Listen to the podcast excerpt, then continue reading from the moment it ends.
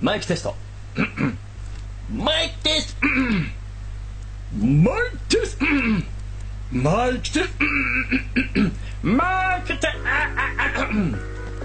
マイクテストワンツーワンツー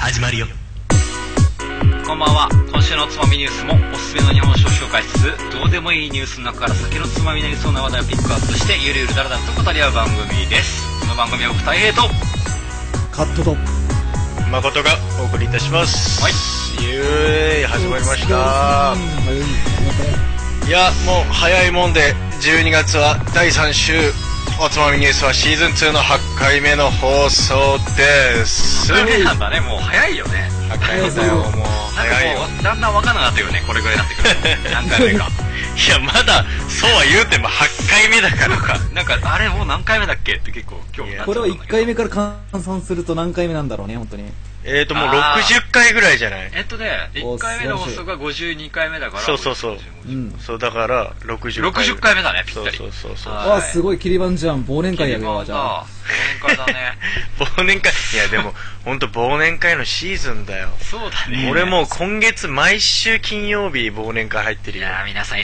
しいと思いますけそどれねは毎週毎回金曜日忘年会の誘いが来るんだけど全部断るすごいねマジでな全んで部断断っってるちゃうの うちの家の1階がさ居酒屋なんだけどううんん僕は忘年会ってやっぱどんぐらい予約入んすかって聞いたらもうなん50件以上断ってるって言ってたね、まあそうだよ、まいやあそうなるわ都どこも取れないっしょもう今は内いや都内なんてそうだと思うよすごいよねうんすごいもうみ稼んぎな頃わんさか飲んでると思いますが、はいうんそうは言いながら、やっぱり美味しい日本酒をこう、ちびっとこう飲みながら家でええいいと思いますから。いやーでも忘年会でもぜひ飲んでほしいですけど、まあそうだ ね ぜひぜひ日本酒が飲めるお店そうだね忘年そ会をおうだすすめねしますよつまみニュースという今ことで回持ってきましたのははい、よろしくお願いしますはい栃木県鳳凰美伝出 た褒美伝。ご存知ですか誠さんは知ってまい、知すってます。このええ私でも知っております。 そうですね。これメジャーどころをついに持ってきてしまったなと思ってるんだけど、 シーズン2いにや入って。、いいと思うよ、そうええいうのは。でもね、、これはおつまみとして紹介しても、本当にうん。他の国に負けないぐらいいいお酒なので、ぜひぜひ紹介させてください、というあこと、で、素敵なラベル。今回は新酒初絞りうん、純米吟醸鳳凰美年、うん。お米は500万石100%です。はい、500万石100%か。はい、いいね。いいんじゃない、えー新酒の雫をそのままの姿で一本一本丁寧に瓶詰めしておりますと書いてあります上側にはい、うんそんなお酒を持ってきましたのでちょっと乾杯しながらそうだ行ねき。ましょうと思ってるんですけど、うん今回の出じたゃあ世界の乾杯コーナー何気に俺これ楽しみにして る。はい今回はねシンガポールやってみようかなと思ったんですけど暑いシンガシンガポールって全然わかんねえそなうなのまあアジアとしては今やねお金持ちがみんな行ってるという,、そうねシンガポールなんですけど、うん、シンガポールでの乾杯はうんめちゃめちゃ大声でうん、 「ヤーンセーン!」って叫びますやーんせんいうんやなんかテオズがあチャオズが「てんさん」って呼ぶみたい そうさノリはそこだね、うんノリはそれだと思うわやーんせんであそういいですか「やー」のその最初の「やー」の部分がうん長ければ長いほどお金が貯まったり幸運がやってくると言われてるんですよなんだそれ面白いねそでのとにかく大声でで声がちっちゃいと怒られるらしいんそれはなかなかいい振りをそうくれたなんねですよ君これ声ちっちゃいと怒られますからうなんだで「やー」の部分をとにかく長く言えば言うほどお金が貯まるのでうんじゃあそのえ掛け声にい意味とするとやっぱそのただの掛け声なんだ、これね、掛け声なんですよ。なんかねあ、しいいろいろ調べたんだけど、どうやらちょっと意味がちょっとなないんじゃないかな。まあ、基本的に掛け声なんだけだかどらその、うん、あの、日本と一緒で、乾杯って意味だと思うんだよね。ああ、まあおそらうくかそうか、はいはいはいはでも別に他に意味があるわけでもなくて、うん乾杯って意味を、やんせんと言っい。てやたと思いま、す。やんせん。はいやーんせんねはいはい。まさに乾杯をイメージしてる言葉だと。うんというわけで、うんやーせーいやーせん互い。せ生の部分、後ろに見ないからね。本当だよ、後ろに見ない、ガッツ。ーせーお金たまんねえか。ほう。はい。そんなヤンセンで乾杯して飲む褒美伝のお味はいかがでしょういや、か今回の新酒はですね、うん。えー、ホービデンの他の銘柄を飲んでると、割と、も、なんていうのかな。万人受けするというか、こうみんなが好きな、こう、重視で甘いタイプうん。うん。とはちょっと違ってて、あ、そう、そういうことか。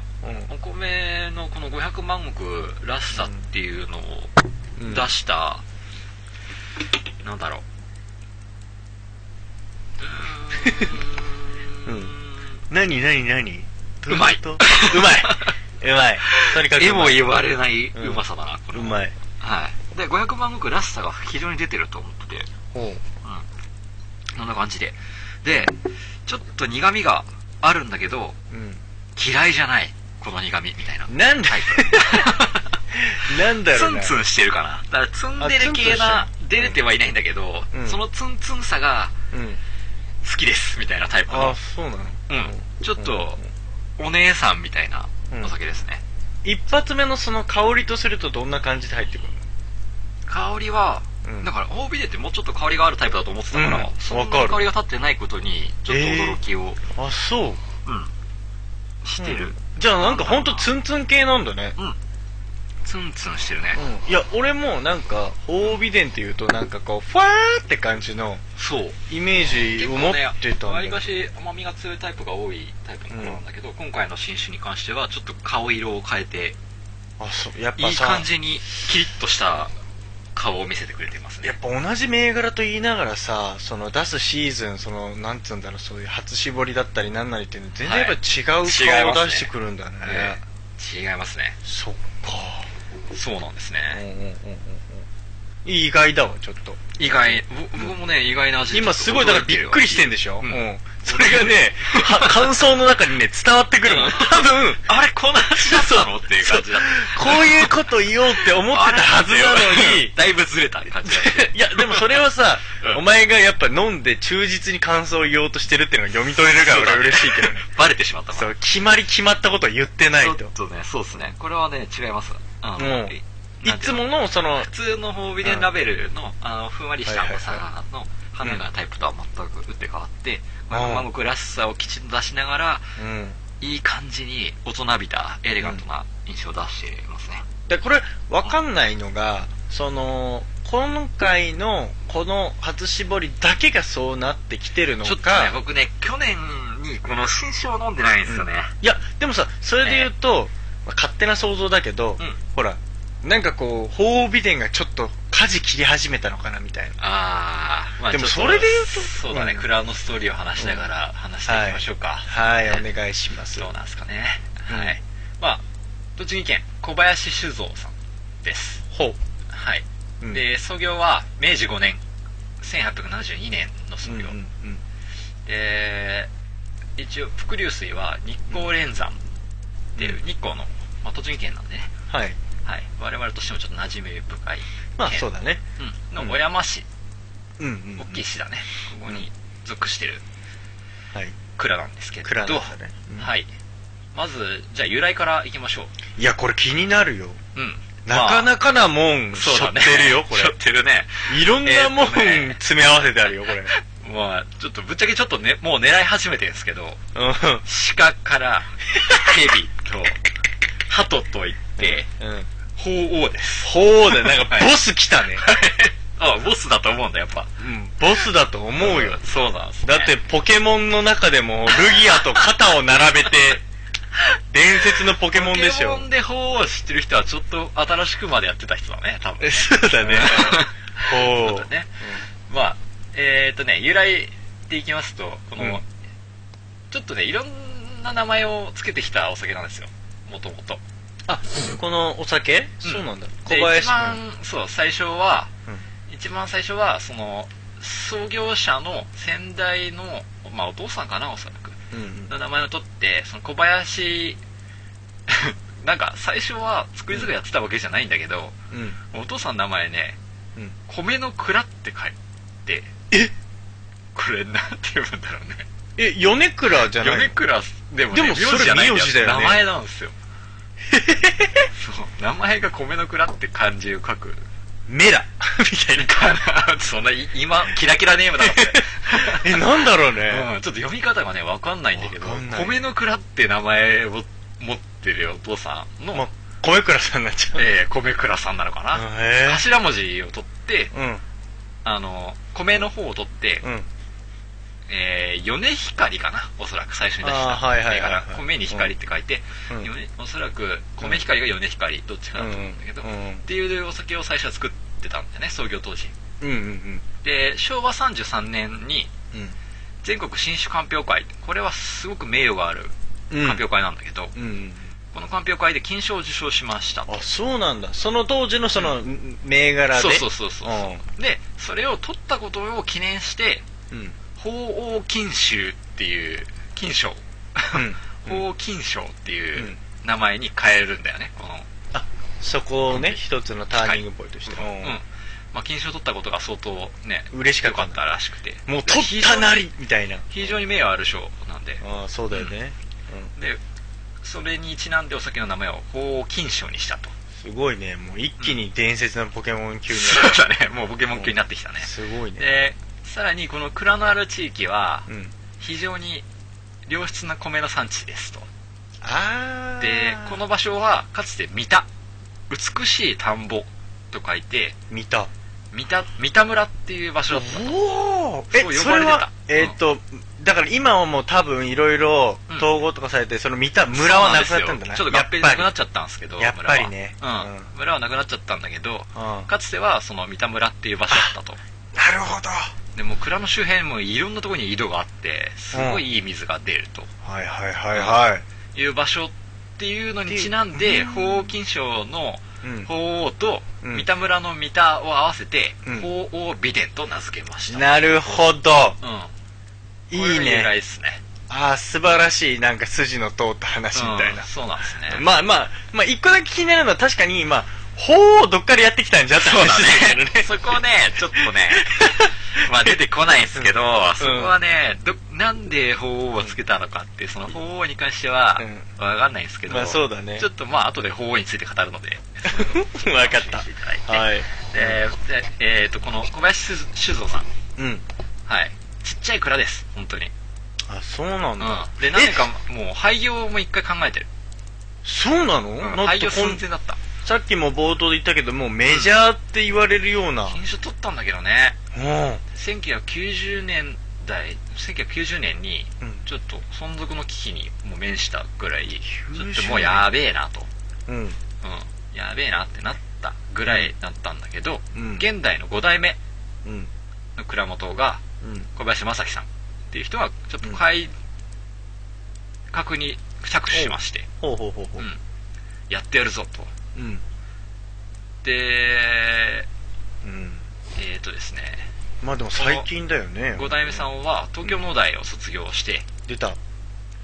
うんまた。また農大ですねうん、やっぱそこでなんかいろんな刺激こをこ受けてですくるんだろうな。ね、何事もここですね。うんだか。らお酒はここに始まってると思うよ、本当にそうだね。多分やっぱ若い人たちで、うんやってやろうぜって気持ちになってそうだね帰ってくんだね。うん、で、卒業した後に、うん国税庁の醸造試験場に2年間勤めましたよ、この人。うわ、出た、このルやりーまト。した、この王道のルート王をやる。道ルートだね。王道ルートをやってます しかもね、しかもね、うん。言っていいよ奥さんが、なんとこの醸造試験場の元講師を捕まえてきまえした。5代目、やぇ、ー、りましたね。 言い方5代目いややってでもや、やってますすね。ごいね。素晴らしいね。やってますよ、5代目。うん熱い。ええ嫌いじゃということなでい。ね、蔵に戻って、うん。すべての酒を、吟醸作りに切り替えると。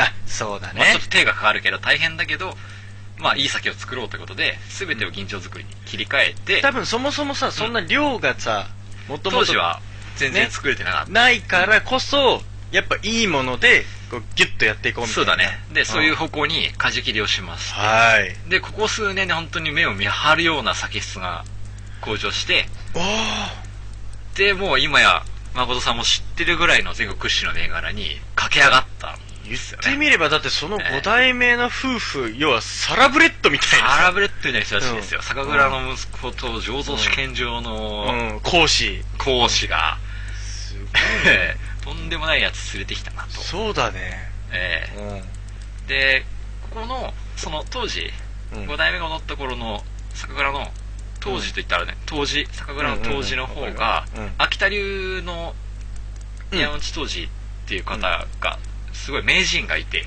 うん。で、その人の影響もあり、やっぱり、まあ、おつまみですね、もしてる、吟醸うん。作りと言われる、この長期低温発酵っはい。ていう、うん、うん、発酵うん。をを進めたんじゃないかと、僕はちょっとうん考えてるんですけど考えてるねおそらくそうじゃないかはいはいはい。で日光連山っていうこの山々なんですけどおう。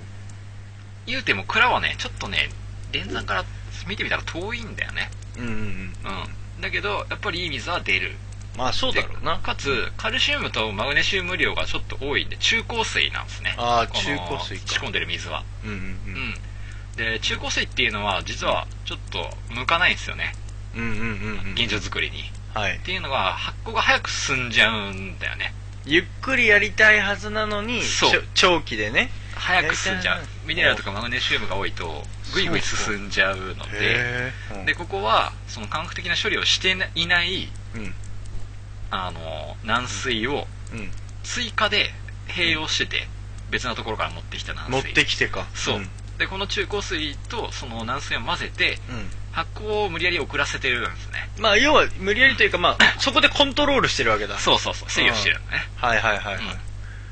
でもここに関してはその水はちゃんと化学処理してない綺麗な水をちゃんと持ってきてやってるんでだからコントロールと言いながら、本当科学的に無理やりというよりかは、ええ自然的にちゃんとコントロールしてる。そうだね優しさだな。なんか非常に水を理解したやり方だよねこういうやり方をするところは僕ちょっと初めてなんで、うん。うん、ちょっと調べててドキドキしちゃったんだけど、そうだね。やるじゃんと思ってそのやり口がまたなんか、そうなの理論的な面白いねあえてあえうてんだからここにある水だけではなく、うん別なお水を混ぜてうんお酒を仕込むっていう、非常に先進的な、いや、それも多分その夫婦でいろいろ話できたからだよ。できいたやよー、すごいね、なんそうか、そうそう面白い。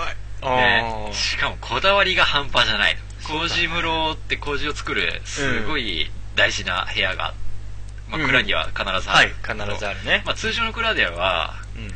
やらないこう4層構造ってこうつくその層を4層にまで高めてる麹室を持っているっていうのも一つとうん。あとその低温発酵だと温度管理っていうのをすごい大事にしてるんですけどだまあそうだろうね。からお酒を仕込んでおくタンクうん。うん。がうん。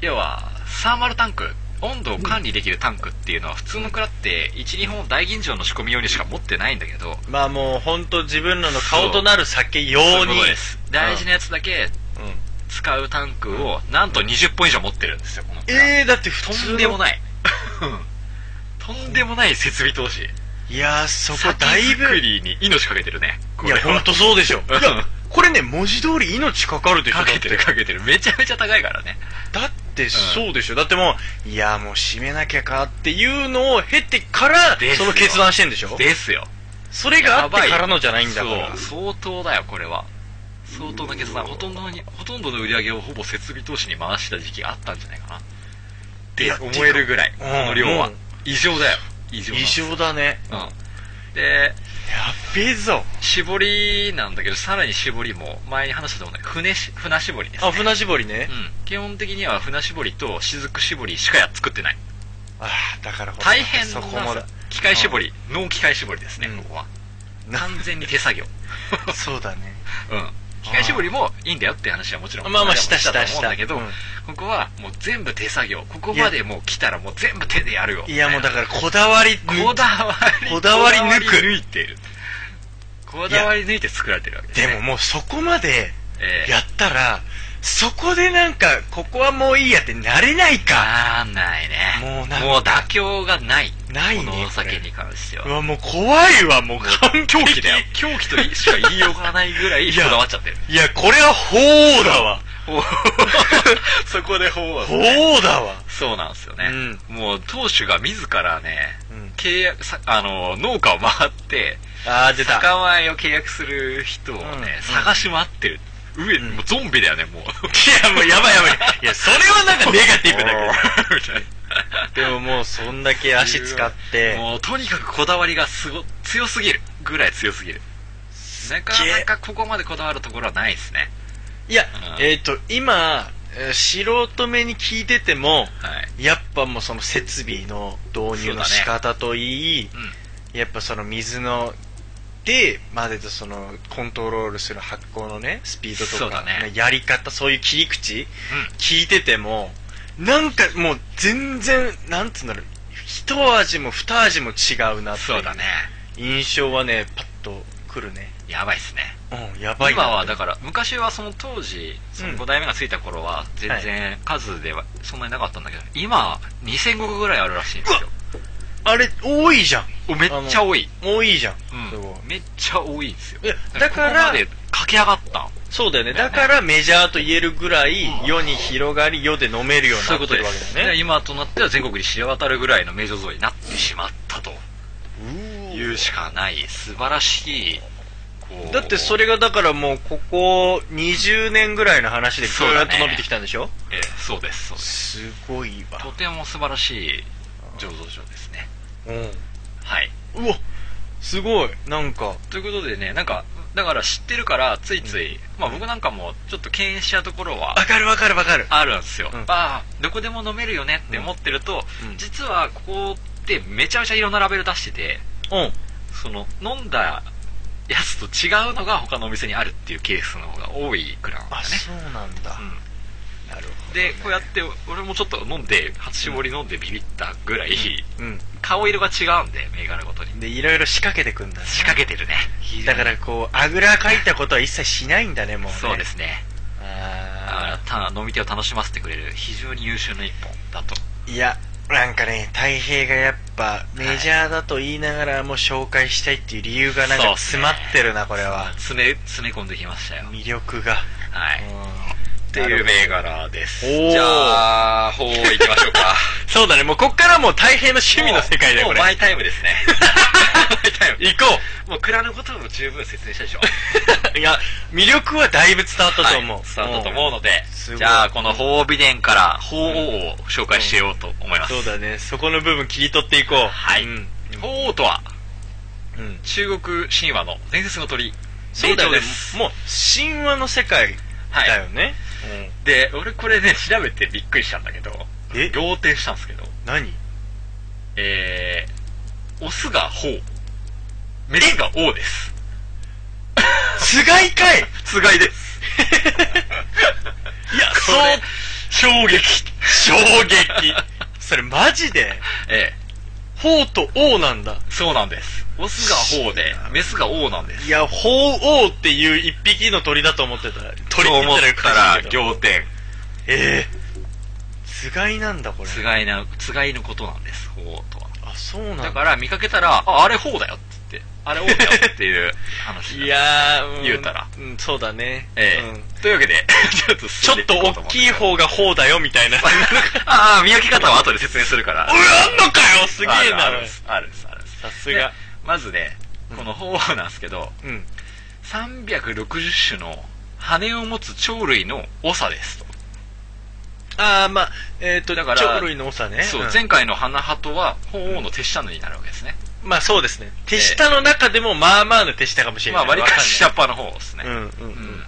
まあまあ、わかんないけど。わかんないけど。で、鳳凰が出てくるタイミングっていうのがあって、え ー出てくるタイミングがあんのそうなんです。うん天子、要は天帝の子供、天皇的なやつですね。ああ、はいはいはいはい。治める平和な世になった時にだけ姿を現すとされていると。あ、そういうこと。そうなんです。だから平和にならないと出てこないんだよ。出てこないんだよ。そうなんうん。で、鳳凰が飛ぶ時には、うん。その、その素晴らしさによって、うん。もう天気は晴れ渡ると、うん雷も嵐も起こらない川も荒れない草木も揺れないうん。うん。そして鳳凰が空を飛ぶと他の鳥もその後をついて一斉に羽ばた飛く。び立つと、うん。で、鳳凰が死ぬと、多くの鳥が嘆き悲しんだっていう。え、ちょっと待って。ほう死ぬの鳳凰死ぬんだよ。あ、それはね、ちょっと説明しなさい。ちょっとなん なのもう、あと、あとブレ回ーしキ、あと回しだったブレーキ何回踏ますのまあ山里が言いたいことは分かった。わだけど、ちょっと聞いて。分かった、分かった、分かった、分かった。分かった。聞いて。そけれど大事なとこだから、とにかく法っていうのはその平和とか安定の象徴なんだ、ね。そういう象徴なわけですね。あーで、そそういう象徴であったと、中国の、えー古い地理書に書いてあると。はいはいはいはい。で、方が最初に出てきたのは、仙外教っていう中国の古い、まあ、なんていうの、これね、うん僕ね、調べてみたんですけど、この仙外教っていう本ね、妖怪ブックなんですよ。えどういうこと妖怪がいっぱい載っ てるの。あ、このそういうこと仙外教っていう本には。ううーん。んうんまあ、はいはいはいはい。だからね、要は、うん。伝説上の生物とか、そういう妖怪、そうだよね。みたいなものをそうだよね中国で集めたはいはいは本に最初に登場したのが、この鳳凰の始まりなんです始ねまりなんだね。ね、はいはいどういう生き物があってその本に書いてあったかというと、うん。えー、鶏の頭にツマメの顎で首は蛇で尻尾は魚で背中は亀で翼はえー、っとね青白赤黒黄色の5色に輝いていると、うんとこの仙外鏡っていう本には書いてあるんですよこれが一番最初の登場の、まあ、俺だったらモンスターボールじゃなく石投げる そうだねもん。おお。てそう だねいうか、俺はね背中が亀っていうのはちょっと異常だなと思ってるんだけど異常だね。それに、甲羅しょってたなと思ってうん。それに翼ついて、もうそうそうそうマリオの世界はパタパタだよ、もう、それ。翼は5色に輝いてるやばいな。これちょっとそう、なんですよき、キメラすぎてやべえわ。そうキメラ系なんですよ要おはー最初の登場は中国ではそれは、やっぱ妖怪ブックに乗るわ。乗るだよね乗るよねそうだねこれはねうん妖怪系なんだけどちょっとおどろおどろしいでね。でもじゃあ実際法王ってどんなんだっけって今思った人はうん。 1万円札出してくださいあー、そっか。乗ってるんですよ1万円札でもさこ、う一万円札に乗ってる方、結構シンプルじゃないそうだねシンプルかつ姿勢が正しいそう、ピンってさ、ピンとしてるんですよ せうん。そう、なってるよね。この法王ってモデルになってるのが平等院報道の屋根についてる法王がモデルになってるんですそよっかそっかそっかそっか。もはういだいぶブラッシュアップされた後だね、これ。そうう。ですねああ、多分。そうなんだいぶブラッシュアップした後に平等院法王で言うてもでも平安時代とかそのぐらいの話だでも中国からの歴史から比べたらやっぱまあまねだ浅いんじゃないかそうなんですけど、まあ、日本に入ってきた時点ではああいう形で入ってきはいはいたはいはいことなんだけどじゃあ平等院法王ってうん。同じお金の交換なのに書いてあるじゃないですかあ、10円ね。その通り10円玉に実は描かれてるんですよ法王がえ、ちょっと待って。あ、そっかそう天井に乗っかってるんですよ平等院法王堂のだからちっちゃいってことでしょちっちゃいけどねちょっと今非、常に小さいですけど乗っこてれは、いるやと、思いますよこれお前わかんねえだろ。いや、でもだないんかぶね、形が荒いんだけど、あ、本当だ、でも、よ書いてあるんーだくよ見ると、ただよく見ると書いのてあるんですよ、ただの、あの、なんと、ただの角的なやつじゃなくて、なんか確かに、ちょびんって、ちょびんって乗っかってるんだけど、本当だ。 これ実は鳳凰なんですよね。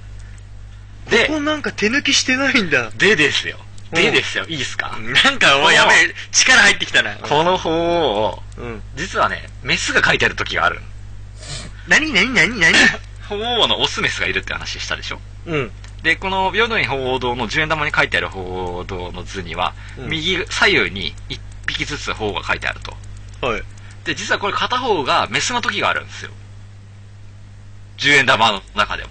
だって、え、そもそも、うん。平等院報道は、オス、はいメスで書かれてんのかないや、実はね、片方しかいないんだよね。あ、じゃあもうそもそもが、オスしかいそないの、オスし、まあ、どどっちかしかいないんだね。ところに、なぜうかん10円玉には、その反映する過程で、メ嘘スが、メスが書いてある時期があったんですよ。何それうん。これね、ギザ銃の、あー出たギザ銃ギザ銃の中で、昭和26年と27年のうん。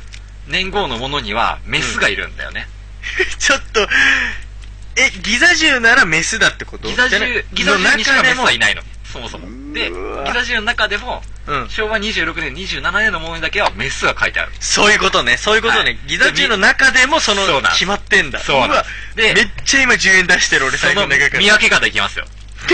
あ、見分け方が、そもそものオスメスの見分け方ね。でなる、ほこどの10円玉のオスメスの中で、うん。えー、尾が、尻尾が、下を向いてるのがオス。上を向いて跳ねてるのがメスなんですよ。あれうん。ちょっと、今、いいところで俺のなぜか音声が切れたからもう一回言って。 あれマジでいい、うん。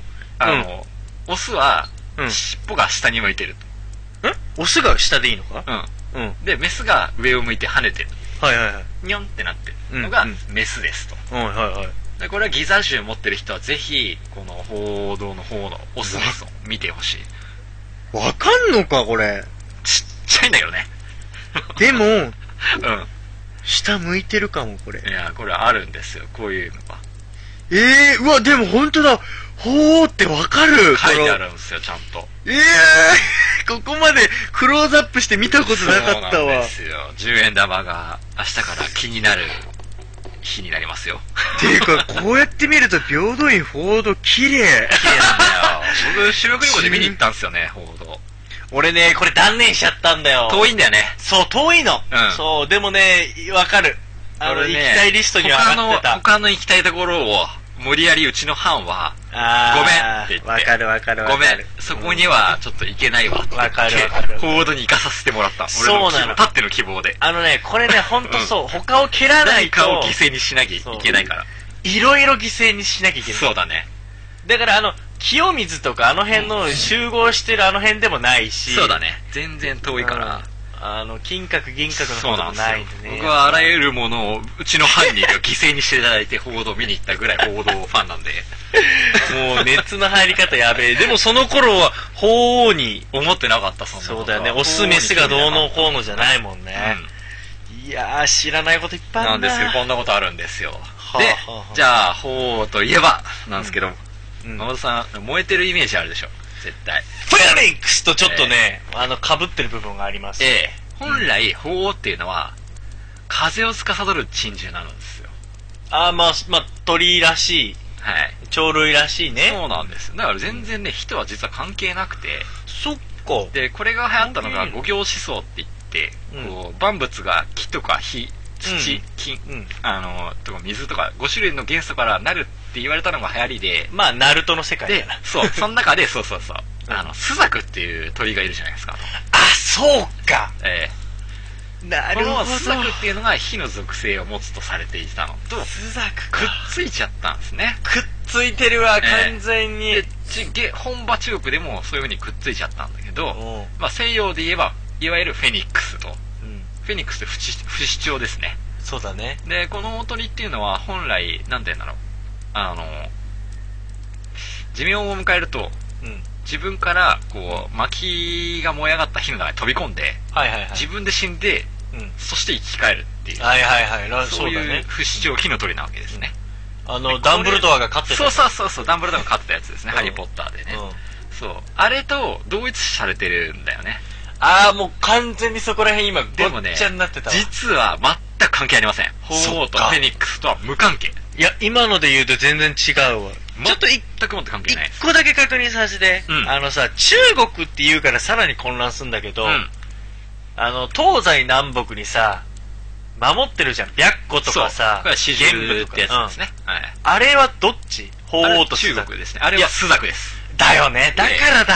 で、でも西洋ですね。だから五行、金曜とかの、その、あの、四方を守るっていうのは中国のうん。文化で、うん。で、フェニックスっていうのは西洋の文化あ、そうだよね。なので、まあ、全く関係がありません。うん。うわ、ちげえな。ですけど間違ってる、おお、実はね、この小林酒造さんですね。はい。お酒を出してます。はい。純米大吟醸、うんフェニックス。 え、ちょっと待って。そういう銘柄のお酒出してんのはい。きたやっちゃってますね、これ。やっちゃってま すねじゃ、じゃ、じゃあね、大変、まだ、まだ、有罪判決早いかもよはい。 これは、わざと、全く別物として出してる可能性あるじそうだね。そうだね。どうだろうね。ゃん。うん。それわかんないよ。まだ、有罪判決早いよ。僕の中で有罪ですね。フェニックスやっちゃってるね。やっちゃってんね、これ。やっちゃったなって思っちゃったもん。えーこれはちょっとこっそり教えてあげた方がいいんじゃないはい。これはちょっと教えてあげたいので、ぜひ、倉本さんと会ったら教えてあげてください。関係ないですからと。関係関ない。係ないんですすよ。めっちゃ面白い、そそれれ。。ますけど関係ないですから。っていそううことだをねうん。ぜひ、おつまみニュースリスナーは、褒美伝の方と会った時には、うん伝えてあげてください。あ、これ面白い話だわ。はい。はい。そっか。そんな、褒美伝を通じて、法面につ白いいての勉強がありました。おつまみニュースです。めっちゃおもろい。めっちゃ今日の話面白い、ほ んと。やば酒蔵の話から法の話まで、残すところがない。 もう、そうですね。骨までいただいたって削感じ。削りすついたね。めっちゃおもろい。これ調べてて、うわ、やっちゃってんじゃんって思ってたもん、ずっと。だし、いや、いいね、これ。はいほだし、褒美で飲むとき、絶対あの、お財布から10円玉出して話しそうだね。できるなできるかこな。これですよっていう話をれね。面白い。でう、ギザ銃入っててほしいな。ギザ銃って昔よく集めたよね。よく集めたけど、今の子供とか知らねえんじゃないないよね。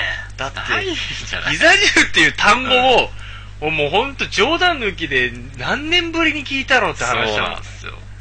面白いよね。なんでこのギザ銃の中のこの年号だけメスを書いたのかっていうことすら謎、謎なんだよね。ねうんこれはね、だからそもそもこの平等院報道に法王をえあ置れいからた理由っていうことすら、ちょっとよく怪しいんだよね、説明が。ああなるほどねなんか平和になると思ってみたいなこと言ってるんだけど、え。いや、だから絶そ対れはは、裏があるなと思う。ギザ銃の時なんか平和だったのかな、日本が。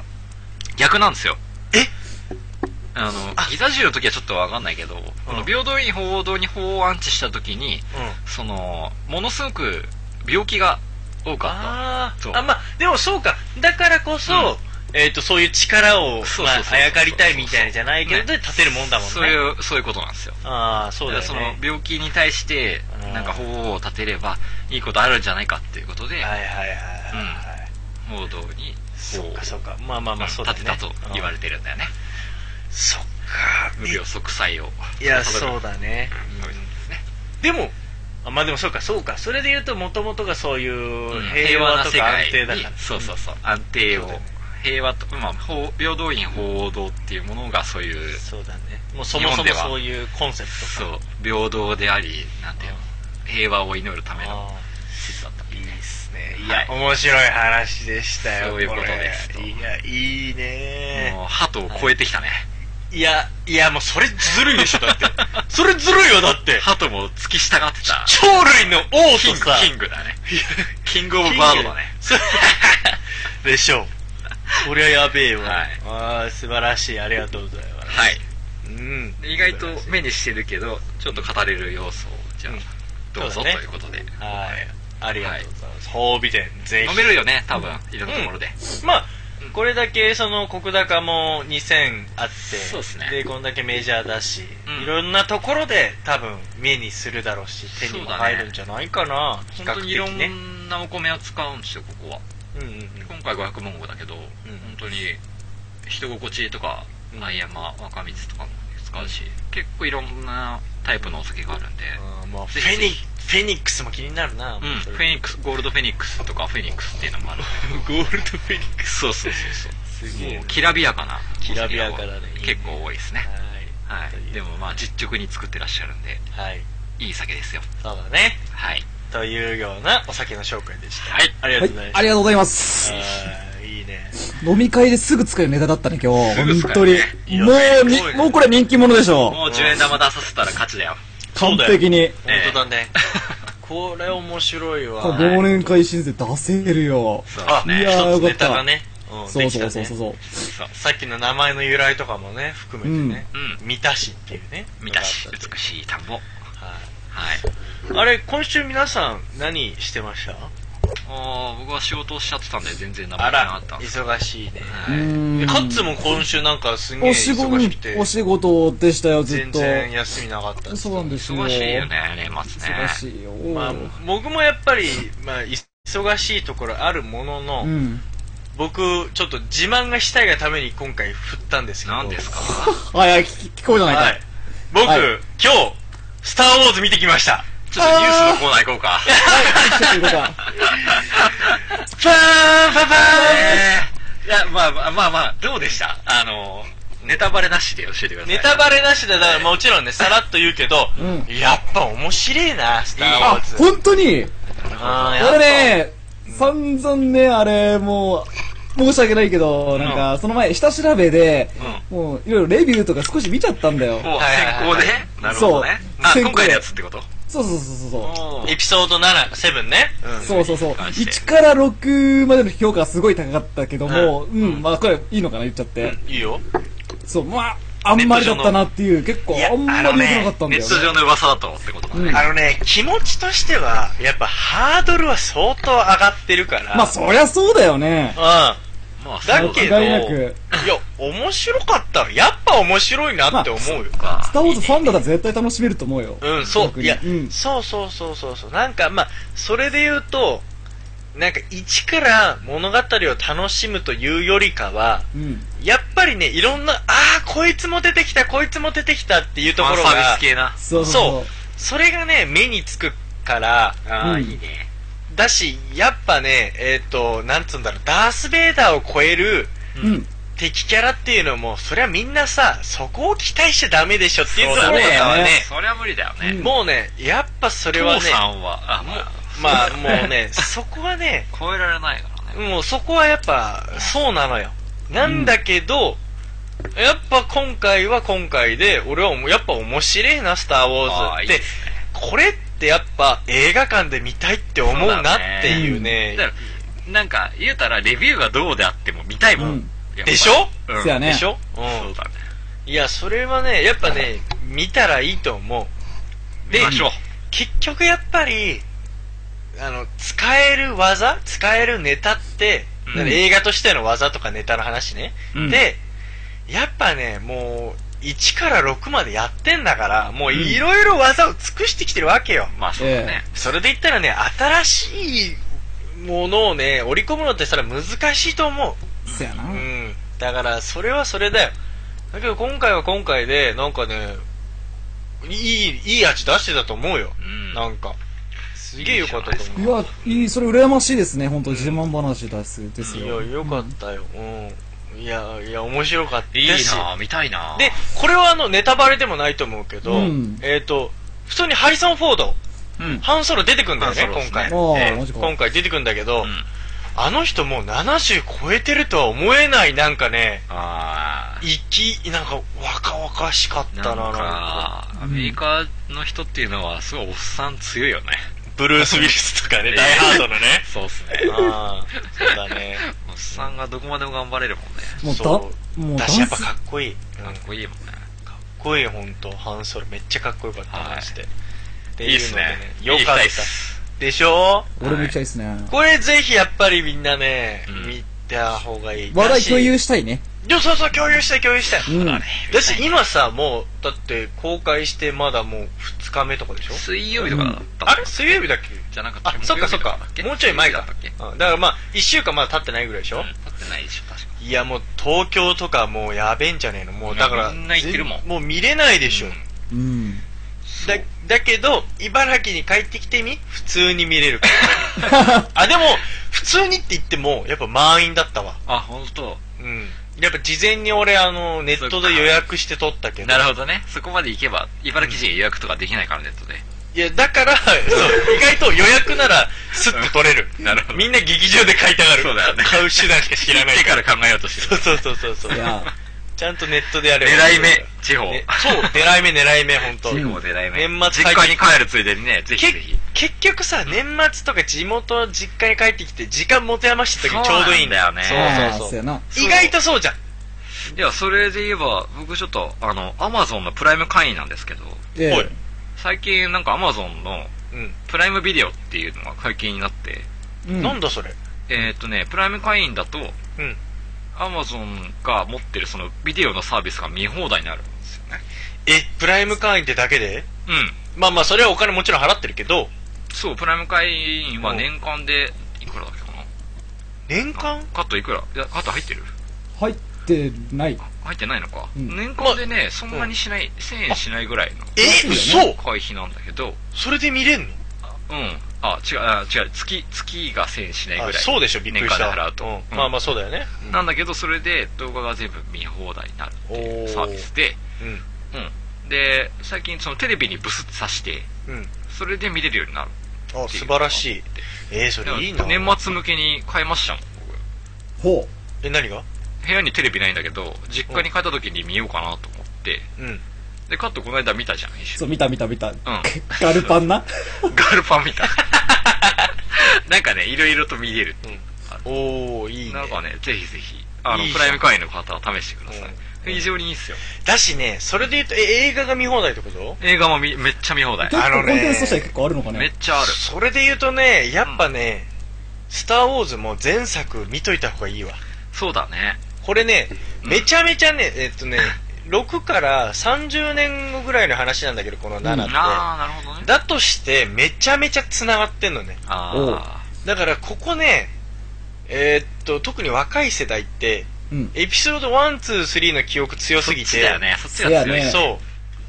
そう。4、5、6が薄くなってるから、そうですね。これちゃんと見といた方がいいわ。あれうこことここって、えーみたいな。先週見ましたね。見たおでさらいしときましょうか。 え、それ見た全部見た見た。 ?4、5、6見たとこ5、6。マジか。あー、マジか。じゃあ、ちょっといろいろちょっと話した い。俺もおさらいしなえ、きでゃもな。ね、それね、大事だと思う、すすごい。なんか見ちゃったなあー、いいよ、それ。うん。っていうね。はいまあ、だからスターウォーズ話、聞いてる方の中にももしかしたらもうね、見てる方いらっしゃるね非常にかもタしイれムリーなないですけど話でうすね。ん。うんはい。いいですもう羨ましい僕ね。今自慢だもん。もう見たよ、俺は。見ちゃいましたね。早いねやっぱ早い見ちゃすっね。たよ。スター・ウ先ォ取ーりズ。ファンだったんだな誠ね。えっとね、誠超好きだよ。いやまあそうか、それで言うと、うんあの、グッズとかを揃えるとかはないけど、んまあまあ好きだよ。だし、あの、親の影響、親がとにかく好きで、そうなんだ。うんそうえめっちゃ父ちゃんが好母きちゃんが父ちゃんも母ちゃんも。あ、二人とも好きなんだ。えっと、今回父ちゃんと母ちゃんに連れてかれた からね。地元茨城帰って、俺別にそんなつもりなかったんだけど、 いいね。すげえな。なんか、お孫と行くよ、みたいな。見るでしそうだょ、ねみたいな。あんたも見恒るでし例みたいょな感じか。父ちゃんダース・ベイダーみたいな。いやいや、 おい。確かに、あん、確かに暗黒面の顔してるけど。局面っぽい。うん。確かにね。うんだけどね、やっぱすごいよ。で、二人ともね、俺が普通にその、今回のエピソード7見てて、うん。なんか、あれ、あれってさ、ああいうことだって気づいたっつったら、当たり前じゃんみたいな感 じで、もうなんかすんげえ知ってた。やべえ、あいつら。 愚問ではないか。ぐそう、愚問ではないかみたいな。それは気づくっしょみたいな。あ、そうなんだ、ごめんごめんみたいな。うん全然やべえから。やっぱ、おい、だから、っていうか、やっぱ親の世代ってさ、 うん。なんだろう、SF っ映ていう画、ね、言って、うん、そういう、うちの親も言ってた。うん。やっぱスター・ウォーズだかそうらださ、ね。うん SF がやっぱ好きだもんね。うんあー当時、やっやぱっぱ今までなかったコンテンツ、いそうきなり、そうドカーンと提供された時に、もうこ SF の衝撃だったと思う凄さが、うこう、ズバンと入ってる世代なんだよね。だからやっぱ強烈なんだよ、やっぱスター・ウォーズってのは。ねえ、だと思すうごわ。い。うんもうすごいよ。はい。ってう。いうような、そんな感じでしたよ。え皆さんもぜひ見て、見てください。ーまあねうん、そう、あんなこと言う前に見た方が早いよね。そうだねんそうう。んうん。見た方がいい。うんうん。というような、あの、今週の出来事でしたがはい。では、いつも通り、ニュースのコーナーに行きたいと思います。えい。どんどんパンパン。一つ目のニュース。ボノボノ。不条理ギャグ漫画が20年ぶりテレビアニメ化。えー、五十嵐美京さんの4コマ漫画、ボノボノが20年ぶりにテレビアニメ化され、2016年4月2日からフジテレビで放送されることが、17日の発売の漫画ライフ2016年2月号で明らかになった。ボノボノは、ラッコやシマリス、アライグマなど、ボノ、ほのぼのとした動物キャラクターによる不条理ギャグが描かれた4コマ漫画で、1986年から漫画ライフや漫画クラブで連載されており、コミックス40巻までで計900万部を発行している。テレビアニメ化は作品の誕生30周年記念に合わせた企画で、95年4月から96年3月にテレビ東京系列で放送されて以来、2度目となる。というね。肉、肉、肉、肉、肉、肉。いや、もうね、肉。 このもうね、君らやばの、その、僕のこのナレーション明けの一発目のセリフを聞いてるだけで、君らのボノボノ愛を感じる。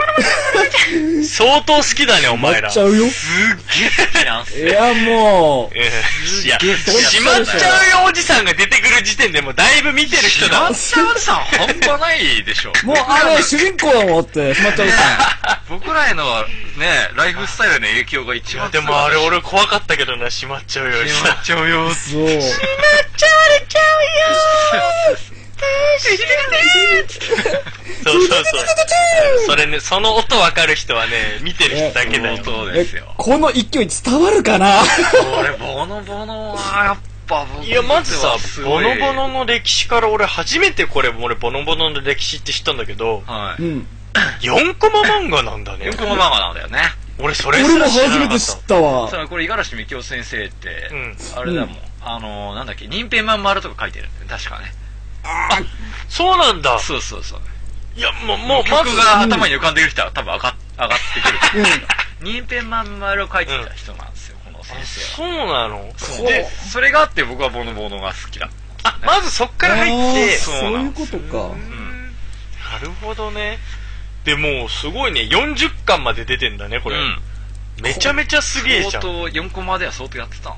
すごねいわ。でもやっあぱ、ーこれはだから結局アニメでしか見たことないんだけど、うん。いや、アニメも好きだったな。なんなんだろうね。な結局なんかね、ブラックジョークが結構多い感じだったのかな。わかる多分当時のアニメまあになんか関してブラック、ブラックっていうか、なんかその、これ言ってるように不条理っていう、そうだなんねかこの、 なんかその、なんなんだろうね、この。シュールな感じがすごい強かったんだよね。そう。当時。ななのに対してこの絵絵柄とかさキャラクターの ポップなんだよね。ポップで緩い感じそうそう。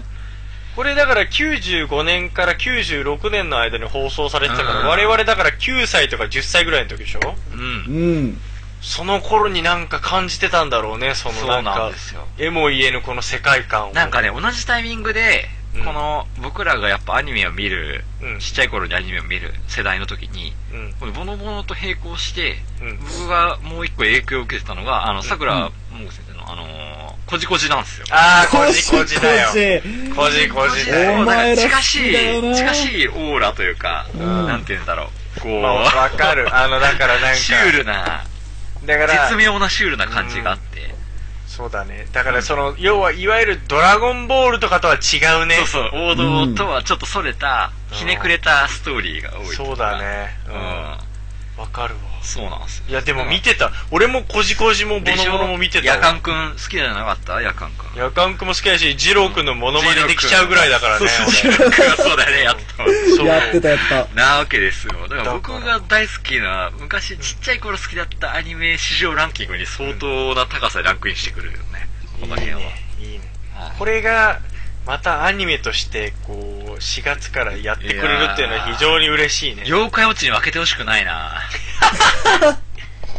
いや今の子供たちに負けてほしくない響くのかないやでもやっぱ響響くくだから響く子には響いてうん。響くと太平みたいな子供になっちゃうんだねそうだね。 響くと、僕みたいに日本酒を紹介するラジオを始めるようそうな 子供でにほーとかを深掘りしちゃうようなそうそうそう。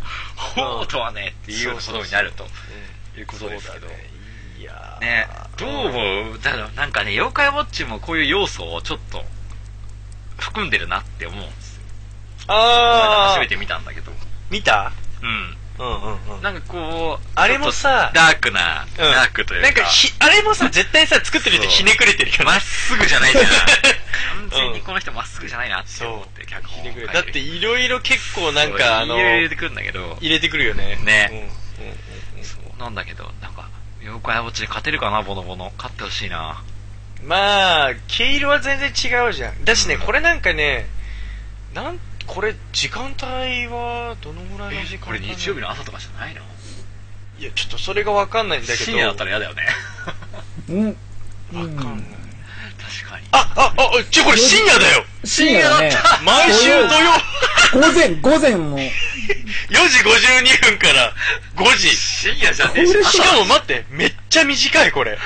あそうだね。 10分ぐらいの。8 10分。分だ、8分。朝方すぎるでしょ、これ。これ、マジかよ、これ。 4時52分から。嘘朝5時ですか。朝活するようだよ、これ、本当とに、ね。んでもない早起きの子供じゃないと見らんないよ、こんなの。いや、子供見れ、子供向けじゃねえじゃん、この時間帯の時点でね。 いや、俺はね、起きてたよ、ちっちゃい頃。いや、いや、お前、は早起きだから、お前。鶏と共に起きてたかそうらそうな。夜と一緒に起きてたからさ。マボロボロ見たいちょっかとら待って、俺がさ、ででもボノボノ見てたのって多分夏休みの再放送とかなのかなあ、え再放送もやってたえ。ね再放い送や、わかんない。でも、え、夏なんなんだ休ろみう。に、それ再放送だよ。だよね。え、リアルタイム何時頃やってたっけいやえ、夕方だよ。全然思い出せない日曜日の夕方にやってた。うん。ー、日曜日にそうだったかあ違うかな。あ、ちょっとごめん、わかんないわ。えー、ちょっとわかんないけど、うん俺が見夕方やってたてよたの多分、なんか、夏休みとかに見てた気がすんだよな。いや、再放送もあった基よ本な。、夕方にやってたた。よ、確か。あれ、そうか、じゃあ、わかんないなうん、だから、こんな時間帯ではな、 よ朝4時52分から5時って、そう。8分。ちょろっとやる相当深酒したら見 れるよね。土曜日えでもあ土曜日だから、金曜日に、だから、うん。金曜の夜にうん、やっぱ、あ、まあまあ、そうそうそう。花金だぜって言って、花金ではしゃいだ後に、うえんーもう、眠いなーって思って、ピッてテレビをつけた時に、シマリスく ーんって、なったら、 見るね。いや、でも、それを見ながら、眠れるって幸せじゃないそうだね。なんか安らかな気持ちになると安らか。ほのぼのしながら し寝まてちょる。よ。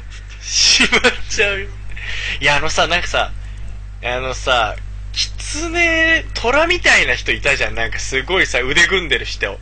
すんげえハードボイルドな人いなかった。なんだっけ、あいつ。名前がちょっと待って、出てこないな。虎キツネみたいな人。いたないんたないんただいたろいたいうたい。たいた。あれあの人とか、なんかその、なんか、その、なんか、師匠みたい、師匠じゃないんだけど、なんかすっげえ師匠クじゃないールな人。うん。あの人とかなんかすげえ記憶、なんなんか、好きだったんじゃない好きだったんだよね、なんか好きな。キこャラのクターブレない感じお。そらくね。うん本当はそういうキャラクター好きだもん。すげえクールだった。うん。いやー、あったね。いや、これ、いいなーと。で、それで言うと、いや、まあボノボノコジコジもね、すごい記憶にあんだけど、うん。なんかそれ以外になんかこのアニメやってくんねえかなみたいな。だってボノボノがさ、こうやってやれるんだからさ、うん。これもう一回なんかリメイクじゃないけど、もう一回ちょっとね、放送してくんねえかなってある。大の大冒険あ、大の大冒険。あれも見たな。あれは見うわたい。、カッツンそれいいね。俺の大ねの、大冒険もいいね。夏休み子の。供にとってはやっぱりね、すごい。いや、あの冒険要素もあんだけど、うん。ちょっとあれもさ、スターウォーズ感あるじゃん。あるあるあるあるある。あるよ。言いたいことわかるでしょわかるもうすでにわかるでしょめっちゃわかる。あれさ、スター・ウォーズだよね、きっとね。結構スターウォーズだ ね。うん。うんそうだね。結構あるよね。あの、師匠との話といい。生でしょ。そうアバン先生の話ともいい、やっぱ、父親の話といいそうさだ。うね。ん。いや、やばいよね、あれもね。確かに。うん。あれ、スター・ウォーズ来てるね。あーば、大の大冒険いいね。大みのダたイいブ、いや、ねカ。ット大のダイブが好きなんだ。大好きだったあそうなよ。んだ。知らなかった。面白いね。うん。あれいいよね。うんうんうん。大変なんかある僕はそんなになんだろうな。ないか。うん。こうちょっと心がすさんでるもので。僕は好きなアニメがちょっと限られてる。いや、まあ、なんでその話したかっていうと、俺も別にないんだけど、はい。うん。あ朝朝食食った後に、ううん。リビングでみんなでテレビ見てる時に、ううんんな。んかこうまあドラゴンボールとかワンピースを父親が見るのが好きで、おう。まあでなんかドラゴンボールってなんか本当いつまでも終わんないねみたいな。でもうんまあこういうのやってくのいいね。そう、今やってるよね。やってる俺この間はい見ねてびっくりしちゃった。そうああ、ドラゴンボールやってんだとそう思って。うん今すごいよフリーザが復活したから、ね。そう、見た見た見マた。ジか。でフリーザだよフリーザ修行してきたから。すげえ修行してきたよマジかあいつ修行したね。のか部下めっちゃ連れてきたけど、部下がすげえチャラいんだよね。チャラいチャラいうチャラい。ん。チャラい部下がいるんだよ。うんフリーザの下にギャル男みたいなやつほが。ー絶対あいつ渋谷にいるようなやつみたいなやつを部下にして連れてきてるんだよ。いやもうでもフリーザ君ほらもうなんかあのー取ってつけたような部下とかそういうのしかもうやっぱ雇えないから。俺フリーザーとか言って。そうそうそういや、じゃ半端ないっすみたいな感じの。チャラい部下がいるんだよね。そうそうそう。だけど、まあそんなの見ながら、父親が一言、うん。ドラゴンボールをこうやって復活させるなら、お父さんはね、ガッシュベルをぜひやってほしいって言う。マジ金か。色のガッシュベルです金ね。色のガッシュベル大ファンだあかられは名作だよね。あれも名作だよね。まあ比較的新しいけど、小学う館、ん週刊誌のサンデーで連載されていそうた。。当時結構、あの、ガッシュベル看板的なやつだったよね、サンデーの名前でも。サンデーと相当作者が揉めたらしいね。あれは。そうなんだうん。あ、そうなのうんそうなんですよ。あれもね、深い事情があってね。あの人だからもうちょっと連載できたはずなのに、ちょっとえ小学館と揉めた。えー、マジかよ、もったいな、それ。そうなんですよ。もったいあな。まりにもその出版社の待遇がひどすぎると。うん。うわーだから、作者の魂じゃないですか、書いた原稿っていうのは。そうだね。うんせやその原稿もそれにね、対してか。紛失するわけですよ、奴らは。いや、ダメでしょ。それでね、すごい揉めてて、裁判もやってるはず。あうん。なんかガッシュベルあでもなん、か書いてるその先生はすごい気合入ってて、あれ、前めちゃめちゃうんちゃんとすしてややってるんだけど、そうか。どうしてもその出版社の方が、なんか雑な対応をしてた雑かなうら、わあ優秀な作家さよくないわんを失ったなっていうよくないわ、ほんうんと。っていあかんもんう、なそう、いや、ガッシュベルも良かったしな、面白かったよね、ガッシュベルうと。ん、好きや大で好きでしたね。僕た。うん、やっぱ。子供に読ませたいと覚える漫画って少なくない結構。あ、いいこと言うよ、お前。まあうん俺ね、子供に読ませたいなって思う。わかるわだと思いますよ。うええん、そうだね。やっぱ、あの時間帯にやってるアニメっていいね。そうだね。いや、で、やっぱデジモンとかも結局良かったし。懐まかあ、あしれ、いね。あれ始まりは結局さ、まあゲーム、あれゲームかなゲゲーームムだなっていうか、あの、ちっちゃいやつでしょちっちゃいやつかあのたまごっちの。 そう、たまごっちのね。そうだよね。ちょっと変わったやつっていう怒りのやつだけど、あのアニメも良かったし、すごいなんよか。かったよね。見なたん見か、たデジモンって、あれ、誰が考えたんだろうね、アニメのコンセプトは。すごい、えーその世代交代というか、うすごいするじゃないん。あ、そうそうそうそそうの。先輩が、そうそうそう。前の世代の先輩を生かしながそう。ら、そう。新しい世代に渡っていく感じはすごくあれ知ってよるくデジ、作ってデるね。デジモンもまた今度なんかやるんでしょやるでしょ。うずっとやってるよね、結構。ちょちょちょちょちょちょ、なんか、んあのー、なんか、リニューアルされたバージョンみたいなあのが出そうるなんだ。うん。へえ。なんか、そう。うんなんか多分、あの、アグモンとかの世代を、あ、昔のやつだね。をなんか、ヤマトの新しくまた描くみたい時代な。だね。お、いいじゃん、いいじゃうんん。そうらしいよ、なんかそう。なんだね。まあなんかそう、いいいいっすよ、やっぱ。なんか我々世代にとって、なんかハマりどころをちょっと嬉しいよねやってきてますだから僕らの代が、いわゆる、その、要は現役というか、うん。制作側に回ってきたっていうのをちょっと感じるところあが結構ある。当時見てうんたそうそうそうそ世あそ代うが、か。う。が、なるほど、ね。作る側に回ったなっおもてろいいうのを感じるそとれころが結構あって。そうかも。うん。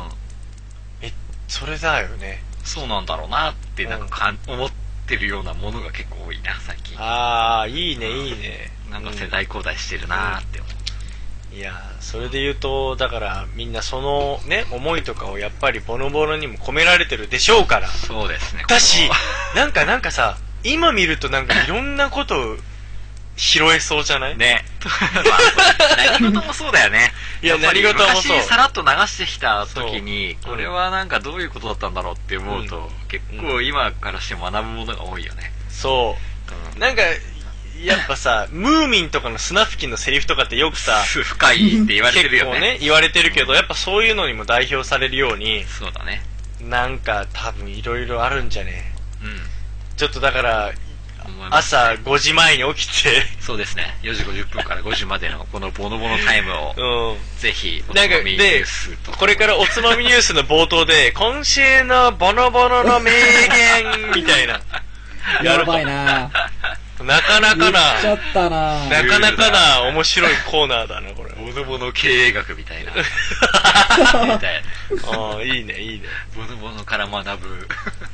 そんなね、ちょっと僕らからすると嬉しい。はいこれちょっとでも、アンケート取ってみたいな俺の周りで、ボノボノ知ってるって言って、どれぐらいなんだもう、俺にとっちゃ当たり前なんだけど、うん結構すごい好きだからニッチな世界なのかな。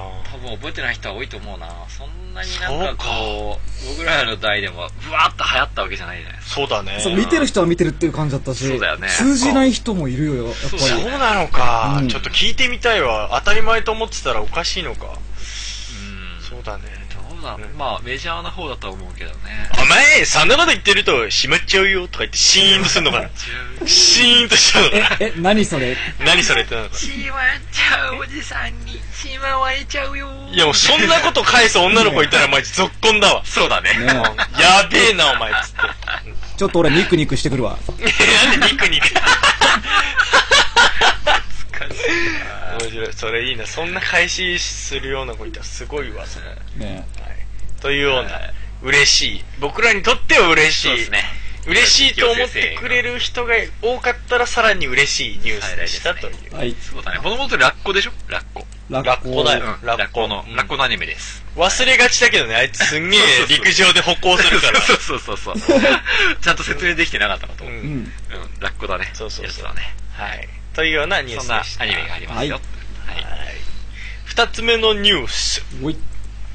千葉市でドローン特区など首相さらなる指定に意欲政府は15日の国家戦略特区諮問会議で新たに広島県愛媛県今治市千葉市北九州市を特区に指定することを決めた千葉市で小型無人機ドローンを活用して医療用医薬品などを配達する規制緩和を進めるネット通販大手のアメリカ Amazon.com が参入する見込みだというねはいで国内でもこうやってドローンの特区がいろいろと、うん、ここ新たにって言ってるけど計10地域にね拡大していってるらしくて今、進んでますね、どんどんえね。え進んでってます実はですね、うちの、まあ、僕の家の系列で余ってる土地がありまして、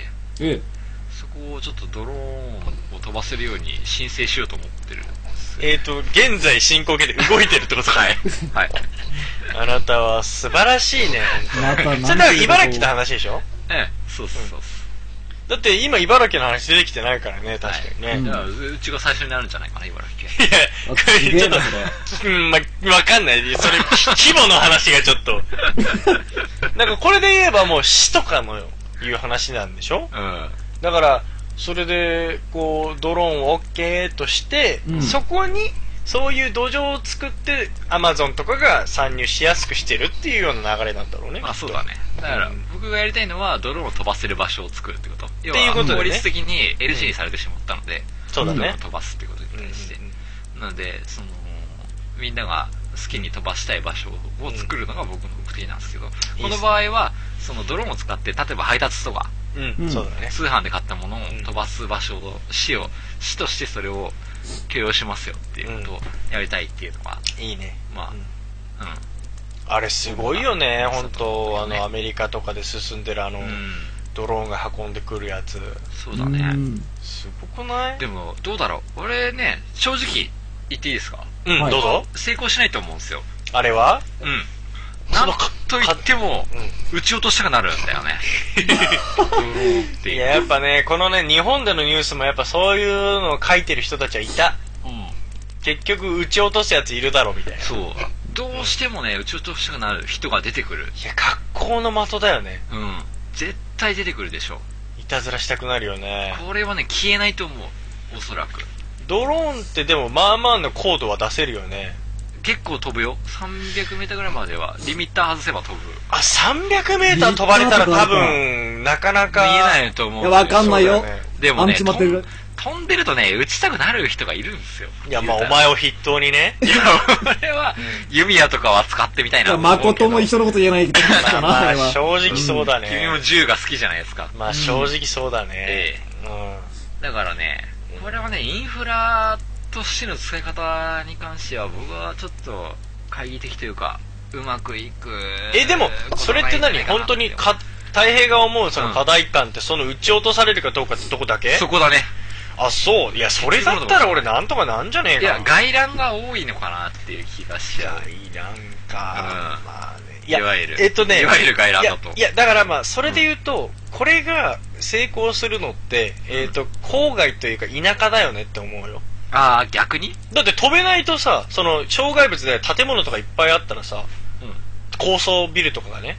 だから要は都内とかじゃ成功しないなと思う。難しいで別しにドロょーン。に関しては、ビルはそんなに問題じゃないでしょ。そうか、だって電線とか、あ、まあ、電線とかもそうじゃない障害物が多すぎるわね。今のロボは別に近くにあるものは全部認識するから。まあでも そりゃそうか、障そう害じゃななんきてゃない無で理すよか。うんうん障害物の多さではない。多分ね、そうか外乱の多さだと思でも外乱って言うとそういうのじゃねえのかなと思う。う。うん。とか、まあカラスとかがついてきたらどうしようとか、そういう話じゃない、うん自分でこれをやろうと思った時に何を障害とするかっていう話なんだけど、はあはあはあうん、でもね自分でこのサービスをやらなきゃいけないってなった時に、うんちょっと排除できない要素が多すぎるなってで思もっちさ、ゃそれってさ、うな本来のさ、じゃあ、じゃあトラックとか使った輸送と、うんうんうんそっちの外覧だって結局はあるじゃん。やれさ、うんうん渋滞の話にしろさ、時間の問題だよね、そこはなんとかできるでしょでもそれもさ、結局なんかクリアできんじゃないと思うけどね。なんかドローンでも同じなんじゃないあまあドローンにすればいいよねっていうのは多分誰も考えてると思うけどうん多分ドローンでじゃあ物を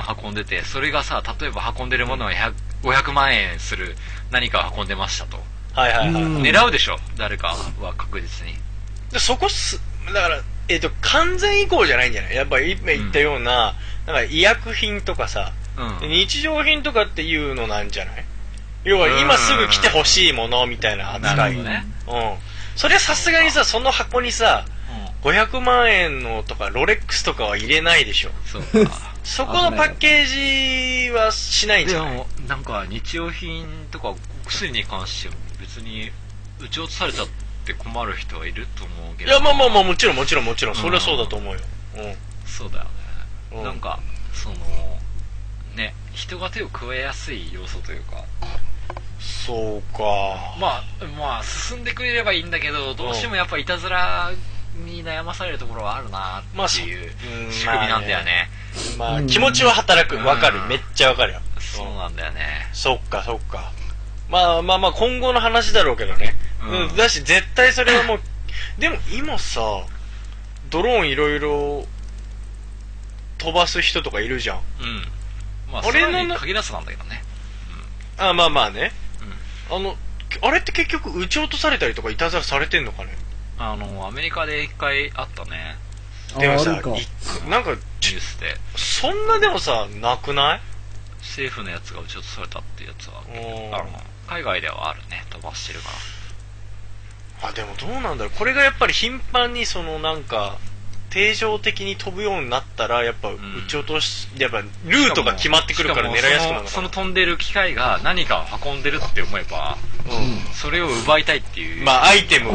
そう出てくるわけですよ絶対僕はね多分その仕組みは成り立たないんじゃないなかんなか、ダミードローンとか飛ばしてほしいんですよ、そしそうだね たら。で、アイテム開いたら、なんかも外れう、外れっていうかもうカメラが仕込んであって、ごまかすだけパシャって取られちゃうの。あそしたらアウトだとそう、アウトっつって、もう送信されて。あそそれは確かにいい、うん有効な手立てだと思うよ、うんそうそうそう、だってドローン自体にもそうやってカメラとかはつけて、まあね監視ぐらいはするだろうけそどのぐ、らいはやっぱコストをつけてうんやっていかないとできないレベルのダミードローン、ダミーアイテム欲しい要はな。そのすっげえ先進的な都市じゃないとできないなーって思うんだよねえっと、そういう野蛮なやつがいないってことそうそういうことだあーあ逆とはにそういうこあととねはそのその仕組みにお金をかけられるっていう、うん、あ、まあ、まあそうか。そういう都市じゃないと成り立たないかな僕は個人的にはそう思うまあまあまあ、まはあいいろいろ新しいこと始めようと思ったら大変だろうなとは思うけど。ですね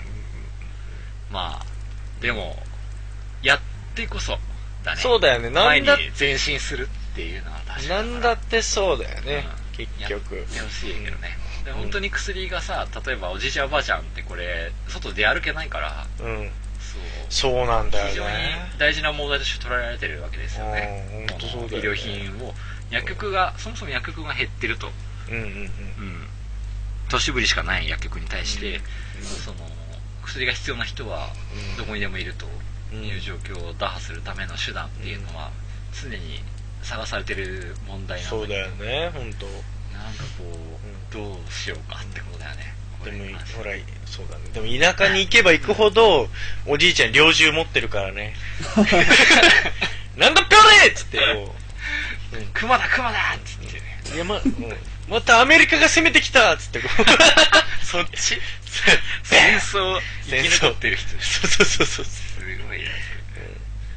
っていうようなわかんないけどね、まだあから今、地方ね、密着型スーパーみたいなの結あはいはいはいはいはい構分野ではあるんだけうど、んその、スーパーをトラ,、うんあのトラックで移動して、うん地方の人でも歩ける距離まで行って販売するっていう。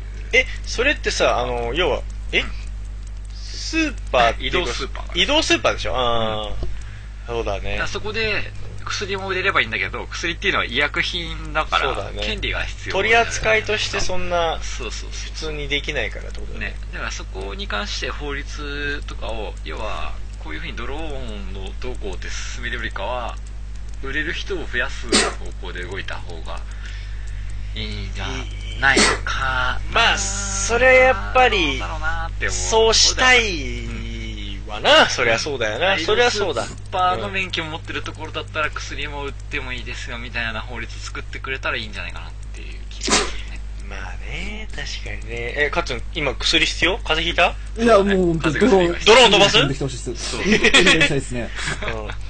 だからこれでポチッといってドローンがカットとかに飛んでいくぐらいの時代になればそりゃ素晴らしいよすごいよねね、ポチってすぐね。でも茨城ヤンキー多いからさ、すぐ多分撃ち落とされちゃうと思うよ。本当だ本当飛びだ始めたら。ういうい、つっとろんとなぞ石投げたりとかするそうそうそう。原始的に。原始的にないからね。ヤンキーが悪さすると思うんだよ。もう茨城一番ダメじゃん。じゃあお前だからそのお前試そうとしてるの試してみてよ、もう。どんぐらい、うん。どんぐらいあのヤンキーたちの投げる投石攻撃の命中率と か、あいつら全然当たんねえや、みたいな。高さ出してね。そうそうそう届かないレベルまで。そうそうそうとかそうね。。やってみて、ちょっと。で、もう、もういざとなったらなんか、あの、ブラスターとか積んで攻撃し始 めて。反撃が来るやつちでしょ。ょんちょんちょん要はちょんつってそそううそう攻撃したら反撃来るやつ持ったらすごいけど、うんそれ誤作動が一番危ねそりゃそうだわな。危そない。りゃ そうだ誤作動よ。が一番やばいや。てか武器積み始めたらもう別なもんになっちゃうからね、もうね、完全に。そうなっちゃうんだよ。結局おかしいねもんね、なんか結局人間が人間を苦しめてるんです よ。僕の極論から言わせていただくと。まあ自分たちがはい自分たちを苦しめてるわけです。そうだね、帰ってきてんね、でも ね。そういうことです。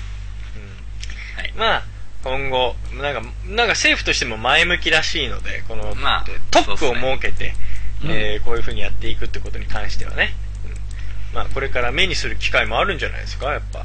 まあ、やるべきですよ。ちゃんとやってくださ見ていっい。ていただければと思います。そうですえ。うね。んはい。はいでは、3つ目のニュース。ハッピーな牛ほどミルクを多く出すことが判明。名前を付けて呼ぶだけで牛乳の量が3.5%アップ。イギリスの研究。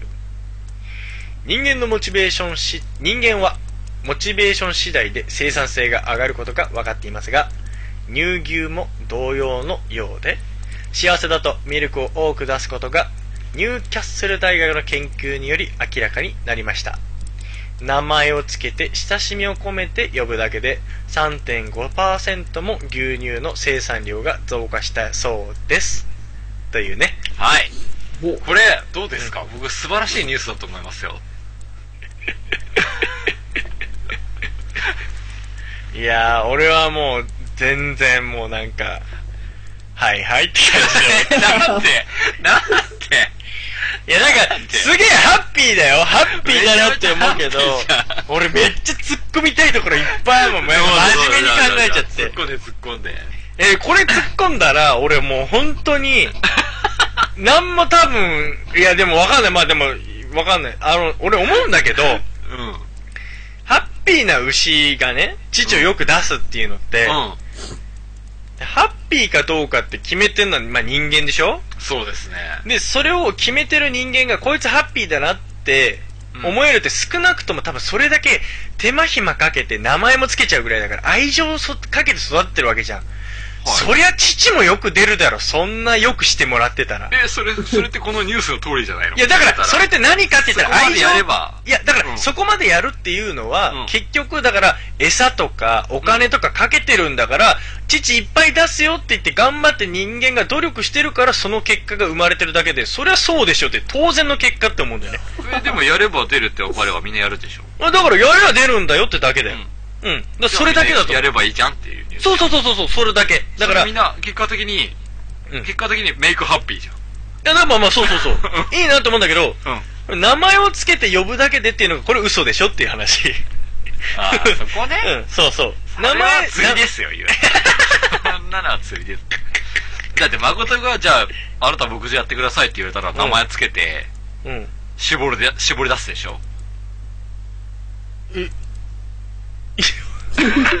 俺は多分しない。えやんないいや、もうしちゃったら、もう俺誠絶対名前つけるでしょ。いや、あ、乳牛か。乳牛ならだ、うん、そうだね、乳つけ牛でるすなよ。。食べるわけじゃない。乳牛なら大丈夫。ええ、メスだけですね。うん。違う違う。このね、大学の研究が、やっぱり、その、アンケートとして、牛を名前で呼んでるかっていううん。うん。ことを、まあ、聞いてるのね。まあ、質問の中にそういう項目があって、名前の付けられてる牛とそうでない牛を比較したところで、やっぱこういう結果が出たらしいんだよ。名前に紐ついてんだけど、この研究結果が。うん。これ嘘だよ。 何回も言うけど。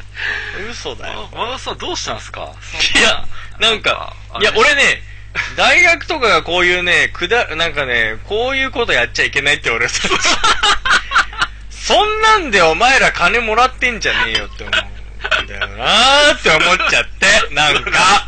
そっちなんですね。うんもう、そこでなんか発揮されてるわけですね。なんかこう、なんかそう、へ変なねこだわり精、変なフォースが働いてし神まがっそてこで、変なホースがね。暗黒面が働き始めてうんてちょ。っと赤くなってるよ、君のライトセーバー。いやそうそうそうそう。真っ赤だった今回のやつもあるやなってつ。るよ。うんあれさ、えあれフォースの色って変わんのあれって あ、。そうでしょ。え、そうなの韓国名に入ってくると赤くなっちゃうんですよ。マジで言ってんのええ。俺でも、あれフォースない人でも使えんでしょあれ。しか、あー、いや、えうんライトセーバー、いや今回俺ね、まあ、またセブン見てても思ったんだけど、うんあれ関係ないよあれ。えライトセーバーっていう来い武って言え器。ば来るあ、それは無理よ。それは無理なんだけそど、うねあそれはフォースね。呼び寄せるのはフォース。れはそうなんだけど、ライトセーバーがポンって落ちてたら、うん。普通の人間、ビューンっあて出せちゃうんじゃねっていう。ー、それはちょっとわかんねえな。 お、出せねえのマジか。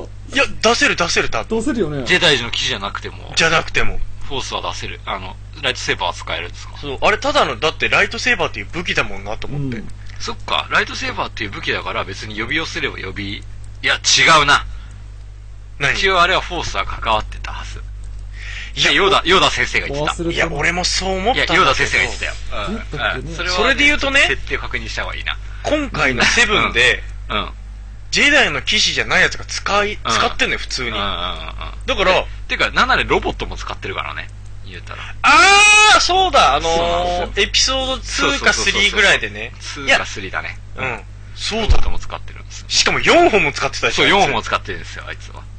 そうだようね。んだからあれやっぱ、そうなんだよね。だから、まあう、何かし、理、きっかけはあると思うけどね。まあまあ、誰も扱えるわけじゃない武器だと思うよ。まあそうか、そううん。なんだ。わかんない わかんないけど。ライトセーバーの話はまあいい。そうだ。何の話したんだっけ牛乳の話。 牛乳の話です。みんな牛乳飲んでるかい牛乳飲んでねえな、俺ダメだな、お腹痛くなっちゃそうだよ。だっておね。前そうだよ。前なんか言ってたよね、なんか。そう。牛乳飲んだ瞬間に下痢になるから。そうだよね。うん瞬間に下痢になる。よく言うわ、お前。俺、牛乳毎日飲んでるよ。すごいよね、それ。うどん。ほんんと。なんなのなんで最近、2種類買ってる牛乳。ほう。一一一個は安いやつで、うん。だいたい、えっ、と、しなんつうの、シリアルとか食べるとき用。はいはいはいはい。生でいただくよ。いやいや、っていうか、えっ、と、その、なんか、合わせて食べる系。だかあーら、シリアルの味とかで、なるほどね結局、ご上ま書かしきされる系系。安くてもいいや。うんそう。で、もう一個は高い方の特納系を買って、うんそれは、あの、自分で普通に飲むやつ。 3.6%みたいなやつ。 3.6が普通のやつでしょ、普通なのか大体だから4.1とか。 4.0みたいなうん、そうそうそうそう。はいはい。いやそうー、いうわのかってる。誠わかってるあな。、ありがとうございます。う。そう。美味しいシリやアつ。ルは、そう、シリアルは薄いやつがいいんだよ。そうそうそう。逆にその、そう、合うんだよね、一番。それに合わせて作ってるから。そううん。はあ、わかるわ。うん。そうなんですね。 お前なんだよ、お前。 さっきの牛を守る気持ちはどこにいて牛乳飲まねえから。お腹痛くなっちゃうね。 あー。これでも結構言うんだよね、牛乳ってお腹。まあでも大体の人そうだよあれねな。んだよね。そう、まあ前にもその話したけど、結果結局牛の乳だからねっていうね。ううん。ん。それは人間飲んだらそれはちょっとおかしなことになるでっていうのはあるそうもんでな。すね。うん。そうなんですよ。うん。まあカットとかよく牛乳飲んで、健やかに育ったタイプなイメージがある。うん、牛乳昔から好きだったしね。うがっんつり飲みましたよ。もちろん。飲まずにはやっぱ避けて通れないんじゃないかな。せやせや。うん。でも、やっぱ、あれ前のニュースって何だったっけあれなんか牛乳をやめようって話だったっけ給食で。と思います。あ、あ給それだ食そで、れだあ、牛乳だ。あ、そうだ、そうだ、そうなんだかお茶にしようぜみたいなそう話だじゃなそうかだ、っそうた。だ、お茶にした方がいいよって話したんだ。確かそうだよねそう。だよ。うなんかだから、あったあったもう信じられないもんね、やっぱ俺からしてうも。んでも、まあそういうなんか凝り固まった感はいけないのかなと思うけど、うん。俺はもうそれぐらい牛乳って当たり前の飲み物だからもう、わかんないんだよな。わっかんないよ。なんであんなのを毎日飲んでるのかと思って。ていう風になるんだもんね、大変 はね。その時もそうやって言ってたもんな。そうだよね。そんなわけわかんないもん俺は飲んでんだから毎日。しかも未だにね。未だ に。便、便通いいよ。それやら牛乳ってすごいよね。そうだね。すごいよねっていう、そ確かだね にね。本当だよね。なんか、大自然の中で育ってる感じがするね。アルプスの少年みたいな感じ だね。どういうことえ、 毎日、毎日飲んでるからわかんない。なんか、アルプスの山の山間部で育ってるやつみたいな感じだね。毎日牛乳飲んでるって。そうな のいや、普通に都内の子でも飲むで しょ、毎日。割と普通だな。そうかな、その牛乳だどっこでてできてるだっのて牛乳なんてさ、あのほら、瓶でさ、毎日届くぐらいのサービスができちゃうぐらい。昔は届いてたよ。あ、大変んちもうちにも届いてた。すげえじゃん、ほら。いや、うちやったことないんだけど、それね。あ、本当。うん。あれ、ちょっと憧れてたよ、あれ。来てたよ、毎朝。5時ぐらいに。ほいやら、ちっちゃい頃早起きだったからさ。うんボノボノと。あ牛乳屋さん来たなと思って、ボノボノは見るけど、 牛乳屋さんが大体早朝のうちに来るんだようんうんうね、んうんうん。牛乳屋さんが来る新聞屋さんと牛乳屋さんがえ、朝ちょっ方と待にって。うちに牛来乳るってそんな早いの結構早かったよいや、そんな早いのうん我が家の方ではマジか。ううん、でもまあ、まあまあ、朝届くっていうのはわかるわ。そう、うんうん朝の楽しみの二大巨頭だっいや、ほら、お前楽しみにしてたんでしょ、昔 は。たいや うん飲まなかったんだけどねえ、どういうことえ、飲んでないの、その頃からいやきうんそうだねいや飲んでたよ多少は飲まなきゃい給食給食は飲まないと怒られるじゃんああ、だからそういう場面に当たらない限り、あんま自分で冷蔵庫開けて飲もうとは思自う分んだからわざわざ牛乳は飲んでなかったなマジか。う牛乳ばっかりだわ。んすごいね牛乳パワーうん。えー、そうなんだ。ちょっとごめんわかんないマ牛ジ乳でに関してはうんだってなんか牧場とか行った時に牛乳飲みたくならないうわうまそうな牛乳って思わないソフトクリームすら食べようと思わないもん人生の8割損してるな、本当に。 8割だねこれああ。 2割の中でよくお前生きてるわ高原本当だのわうんその匂いは日本酒に回ってるからさ素晴らしい対抗してきたそうだなうん何にもできねえじゃあお前アイスの牧場シーボーリーとか無理なんじゃないもう全然いらないと思うえー、マジいやで牧場で絞ってねえだろってめっ思ってちゃいやまあまあまあそれ言っちゃあれだけどでもめっちゃうまいよあれうん鋭いツッコミがしたくなるおおマジかよはい信じらんねえないやソフトクリーム美味しいよ確かにでも食べ過ぎるとさお腹痛くなるじゃんそれ冷えてんでしょお前それうんそれ冷えてんでしょおよ。前弱すぎだろ。体が大変内臓弱えなすぐね冷め寒くなっちゃうんだよね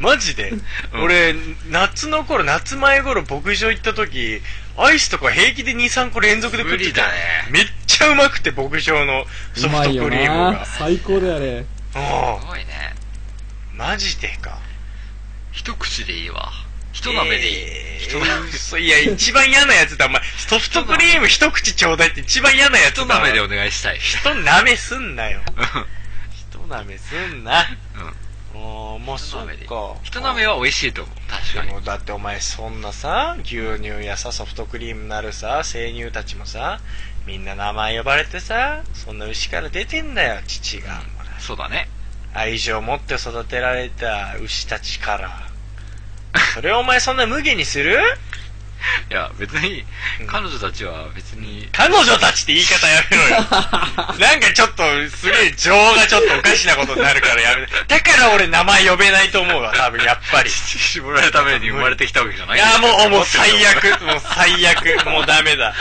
俺やっぱそういう系、無理だと思うわ、やっぱ。無理無理無理。全で然もソフト無クリ理。ームは美味しいんでしょえ、あ、もうやめて、もうなんかダメだ、喉通らなくなってきた。 あ、やばい、牛乳がやばい。まだ冷蔵庫に入ってるけど、なんかちょっときついきついきつい。別にね、絞るために。やばいやばいやばい、やめてやめてやめて、なんかもう、あ、やばい、もうそういうこと言うと、やばい、なんかベベジタリアンになっちゃいそう。本当だねね。本当だね。マジまあ、そりゃそうなんだけどまあ。いいですか、でも、乳牛、ホルスタイン系で生まれた、その、メスは乳牛として使われるけど、オスは、今で言えば、スーパーに国産牛として並んでるのが、オスのホルスタインですね。そうですね。うん。あ、俺ちょっとごめん。えっ、と、全然詳しくないんだけど、オスのホルスタインも、うん結局ホルスタインだからあの柄なの。そうだよ。やっぱそれは同じなんだね。うん一緒一緒。で、まあ、よう、そっか、そうだな。 そいうや、ですそよ。うだなと思ねって。国内で、スーパーに並んでる国産牛っていうのは、ほとんどオスのホルスタインですね。そっか、俺なんか勝手にね、肉牛ってあの茶色いイメージだったの。それは黒毛種のイメージってことそっか。はいいや、うん、そ、うん、うんん、そうだね。うん、まあ、そうなだねんですよ。うんなんか、あー、なん か、うん、やめよう、やめようなんか。 ヤギの乳とかも飲もうかああ、でもヨーグルトとかうまいよね。な。お、うん、うまいよね。俺、すごい好きなんだよね、ヨーグルト。ほら、あれでしょヨーグルトはお前、逆に成長してくれるからでしょ、うんあの、内臓の調子を整えてくそうれるなんからででしょすよ。里 見、あーあの、ああ、里見ね。はい、里見、あ茨城の、茨城県っていう、里見っていう地お前だってがあ、てそうだお前飲むヨーグルトばっかり飲んでたんだころの飲むヨーグルトは大好きで、うん。うん。うん、よく飲んでたね。そうだよな。濃厚で美味しいですね。うん。いや、いいじゃないの。一丁飲みだし。まあまあまあ、そうでそういうす。感じです。まあもう元のニュースどっか行ったけど さ。本当のニュースは、うん、まあやっぱ、そうだそうだねね。やっぱハッピーなんいだ。やハッピーな牛ほど、ハッピーにすればミルクが出る。で、要はうん、カットとかもほら、そうじゃん。褒められ、褒められるほど伸びる、伸びるっていう。まあもちろんそうですよ。これ絶対子供だってそうだからね。うん。埋めて伸ばせっていうことの、うんあれかな。うん。 まあそうだよ。ちなみに大平さん一つ質問していいですかはい。あの、牧場とかああいうところにいる牛たちは、ハッピーなんですかノーコメントですね。エンディング